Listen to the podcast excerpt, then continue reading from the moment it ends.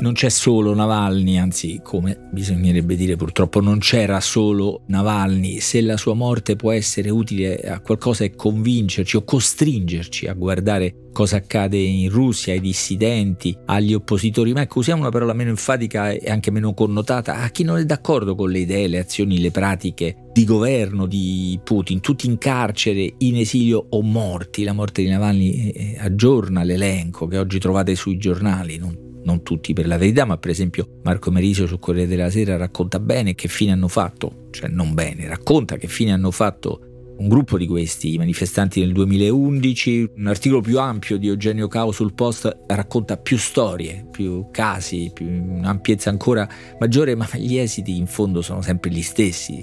Tutti i leader politici, scrive Cao, che potevano affrontare Putin sono morti all'estero o in prigione e quello che resta dei movimenti contro il regime riesce appena a sopravvivere. Che fare noi? Sarebbe intanto bene che il nostro dibattito pubblico si liberasse di, di, di riserve, ipocrisie, manipolazioni che non raccontano bene quella realtà e affrontassero il problema del fascismo russo. Trovo molto giusta la definizione che oggi ha ripetuto Francesco Costa a Morning. La posizione rispetto all'Ucraina, al sostegno alla resistenza ucraina, tanto più difficile in queste ore, eh, appare come la spia più nitida, più fedele, diciamo così, dico, eh, della coerenza, anche solo la sincerità con cui si combattono gli assassini di Navalny e non solo di Navalny, anche se è proprio Navalny a sottolineare come guerra e tirannia vanno insieme nel regime putiniano. E poi bisogna assolutamente ascoltare quelle voci, ascoltare, rilanciarle, accoglierle come accogliere le persone. Oggi ne parla Vera Politkovskaya, la figlia di, della giornalista uccisa nel 2006. E Vera è una persona che abbiamo accolto qui in Europa, è anche una voce che abbiamo accolto qui nel podcast, nell'episodio numero 25 di questo podcast. C'è un varco, c'è un divario no, tra la, il dissenso in Russia come in altri paesi e l'opinione pubblica anche democratica occidentale. C'è una sorta di esitazione, timidezza, anche un vuoto che va assolutamente riempito non solo perché indebolisce loro, no? i dissidenti ovunque siano, il nostro sostegno, ma perché inficia la nostra comprensione, la nostra percezione non solo di cos'è una dittatura, della loro dittatura, delle loro dittature, ma anche della nostra democrazia, quanto è fragile, quanto è preziosa la nostra democrazia. Perciò mi sono messo a leggere un po', ad ascoltare, a prendere un po' dove capita voci che provengono dalla più rude manifestazione del dittatura russa, cioè dai processi, eh, dai processi, dalle voci plurali che hanno parlato in quelle occasioni, tra cui la voce di Lavani ha qualcosa di speciale, dobbiamo dirlo. A lui appartiene, in qualunque senso vogliate interpretare la parola, un record. Prendiamo un libro e vediamo come.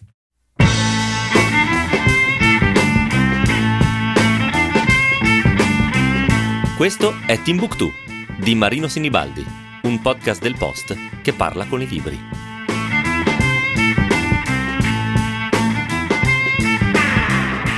Spero che questa de- definizione, questa formula, il record di Navalny non appaia futile e irrispettosa in queste ore, ma anzitutto l'ironia gli apparteneva talmente tanto che, come dirò tra poco, non lo abbandonava nemmeno nelle occasioni più solenni e più tragiche, dunque in senso almeno ironico possiamo parlare di un record di Navalny. E poi la formula record di Navalny appartiene all'introduzione di un bellissimo libro che raccoglie le ultime parole pronunciate tra il 2017 e il 2022 da 25 processati sulla base di articoli politici del codice penale russo, ultime parole prima della sentenza, diciamo così, no, non sono ultime parole della loro vita. Il libro si intitola Proteggi le mie parole, è stato curato da Sergei Bondarenko e Giulia De Florio che appartengono all'associazione Memorial, associazione insignita dal premio Nobel, ma ormai purtroppo fuori legge, che prima si è dedicata nella sua storia a ricostruire, salvare e tramandare la memoria delle vittime dello stalinismo e poi nella difesa dei diritti umani, si è impegnata sempre più in questo campo dopo l'avvento di Putin e le sue guerre. Dunque parlano in questo libro persone sotto processo, per un momento prima della sentenza, poi quale sia la sentenza è abbastanza scontato se si considera che nel 2022, dicono i curatori, solo lo 0,13% dei processi celebrati nella Federazione russa si è concluso con l'assoluzione dell'imputato, lo 0,13% e qui si capisce anche perché lo dico, insomma, con un po' di ironia, ma non troppa, si capisce anche perché eh, per certi populisti o giustizialisti, anche italiani, la Russia ha sempre suscitato una certa attrazione, ci è stata sempre una certa simpatia, diciamo la certezza della pena, era garantita ancora prima della eh, sentenza. Nel momento prima della sentenza dunque nel 99,87% dei casi, se ho fatto bene i calcoli, prima della condanna, l'imputato o l'imputata ha diritto a un'ultima parola, un ultimo discorso. Ora, questa pratica, cioè questa possibilità c'è anche da noi un po', no? nei nostri processi, ma per ragioni che i due curatori e Marcello Flores, che è autore di un'ampia introduzione al libro, spiegano bene, nella vita pubblica eh, russa queste ultime parole, posledne slova, così per tutta la puntata devo chiedere naturalmente in anticipo perdono per l'imprecisione della mia pronuncia di nomi e eventuali termini russi, ecco però il rito del, dell'ultima parola del postledne slova eh, ha un peso fortissimo. Eh, nell'epoca sovietica venivano poi stampati in samizdat, cioè diventavano questi, questi fogli clandestini, stampati clandestinamente diffusi. Ancora oggi circolano questi discorsi e si capisce dal libro che, che sono tutti preparati con una certa consapevolezza, anche se bisogna dire sono anche tutti molto diversi l'uno dall'altro, molto ampi o molto brevi. Questa diversità è un tratto significativo di queste ultime parole, la pluralità culturale, anagrafica, sociale dei processati, perché cosa ci dice? Ci dice che il dissenso in Russia è sicuramente minoritario, molto minoritario, molto marginale magari numericamente, ma coinvolge persone, condizioni e situazioni anche diverse da quelle che noi pensiamo. Ci sono qui dissidenti diventati vecchi in processo, ma anche ragazzi, lo studente Maxim Smiciev che mm, tenta di dissuadere un amico da un progetto violento dopo che si erano scambiati un po' delle battute e per una frase incauta 10 anni di colonia penale a regime duro. C'è un gruppo di appassionati di soft air Ilya Shakursky, per esempio, che si difende citando eh, Tolstoi, ammette non sono eh, un santo, non sono perfetto, 16 anni di colonia penale a regime duro. E poi c'è il quattordicenne Nikita Umarov, che in un videogioco, un videogioco, aveva riprodotto la sede dell'FSB, cioè l'Agenzia per la Sicurezza dello Stato, l'erede della famigerata KGB, o KGB, ma insomma pronuncio come riesco oggi in questa puntata.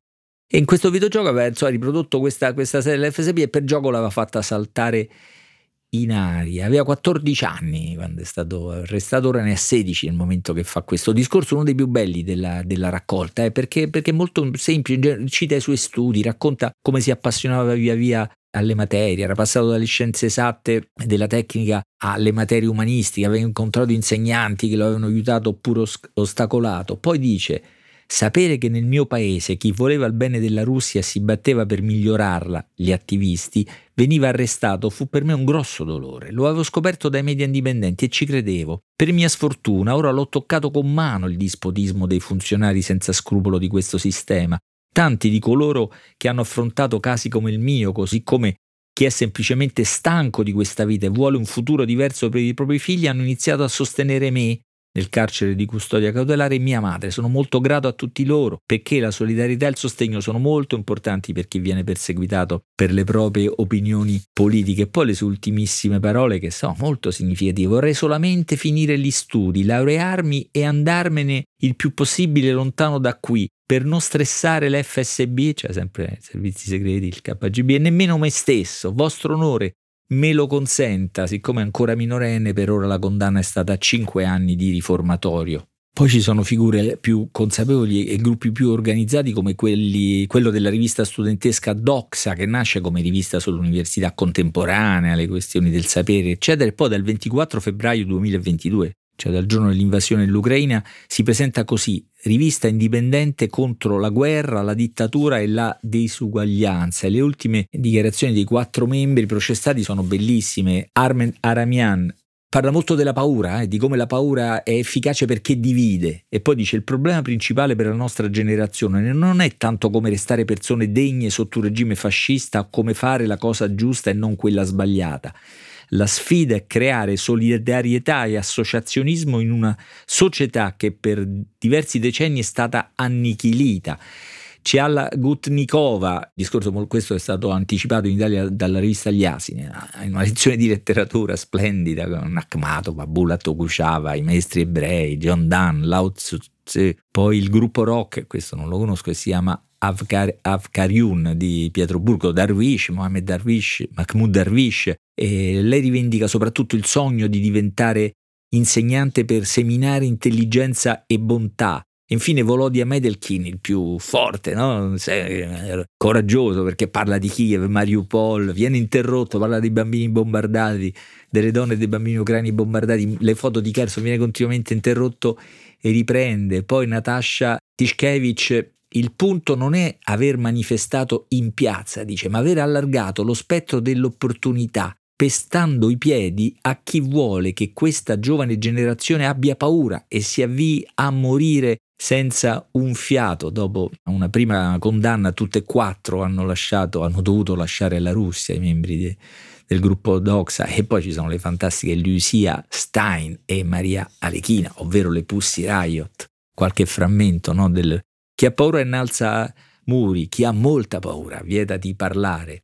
È chiaro a tutti che questo non è un processo, è un gioco, cui dobbiamo giocare tutti, difesa e accusa. Poi dice, io non, una di loro due, non sono l'unica tra i qui presenti cui è stata negata la libertà di parola. Io e il giudice abbiamo molto in comune a questo riguardo, perché a lei come a me, giudice, è vietato avere un'opinione propria, appena una sanzione. Solo nel suo caso la sanzione è il licenziamento, nel mio una condanna penale. Poi alla fine, che ognuno faccia la sua scelta, restare dentro il lager e seguire le sue regole oppure lasciarsi alle spalle lager e regole. Io la mia scelta l'ho fatta, ora tocca a voi. Siccome in quel caso l'imputazione era lieve e la pena appunto era leggera, loro sono state condannate, poi hanno i braccialetti elettronici, si sono strappati per protesta contro la guerra in Ucraina e sono riusciti a uscire fuori dalla Russia, ora stanno in Europa, spero ancora attive. Andrebbero letti tutti questi discorsi e dispiace trascurarne qualcuno in questa, questo rapido resoconto, ma appunto è un libro che andrebbe letto tutto e nome per nome conosciuti e cognome conosciuti tutti i coraggiosi ma anche semplici autori di queste ultime parole, di questi ultimi discorsi. In mezzo a loro c'è Alexei Navalny, i curatori parlano del suo record, no? il leader contro il quale sono stati intentati almeno dieci processi, il cui discorso del 15 marzo, quello qui presentato, è stato letto da remoto perché Navalny all'epoca si trovava già in carcere. Tutto il discorso di Navalny è un vero capolavoro di ironia, naturalmente, ma anche proprio di capacità oratoria. Vorrei l'inizio. Imputato Navalny può fare la sua ultima dichiarazione, è lui stesso no? che comincia con questa frase. Imputato Navalny può fare la sua ultima dichiarazione. Se mi avessero dato dei soldi ogni volta che ho sentito questa frase sarei ricco da un pezzo anche con il crollo del eh, rublo e dunque all'inizio non, diciamo, aveva pensato anche di rinunciare a quest'ultima dichiarazione, poi ho deciso di farla comunque e questo perché, dice Navalny, l'ultima dichiarazione è davvero una cosa fuori dall'ordinario.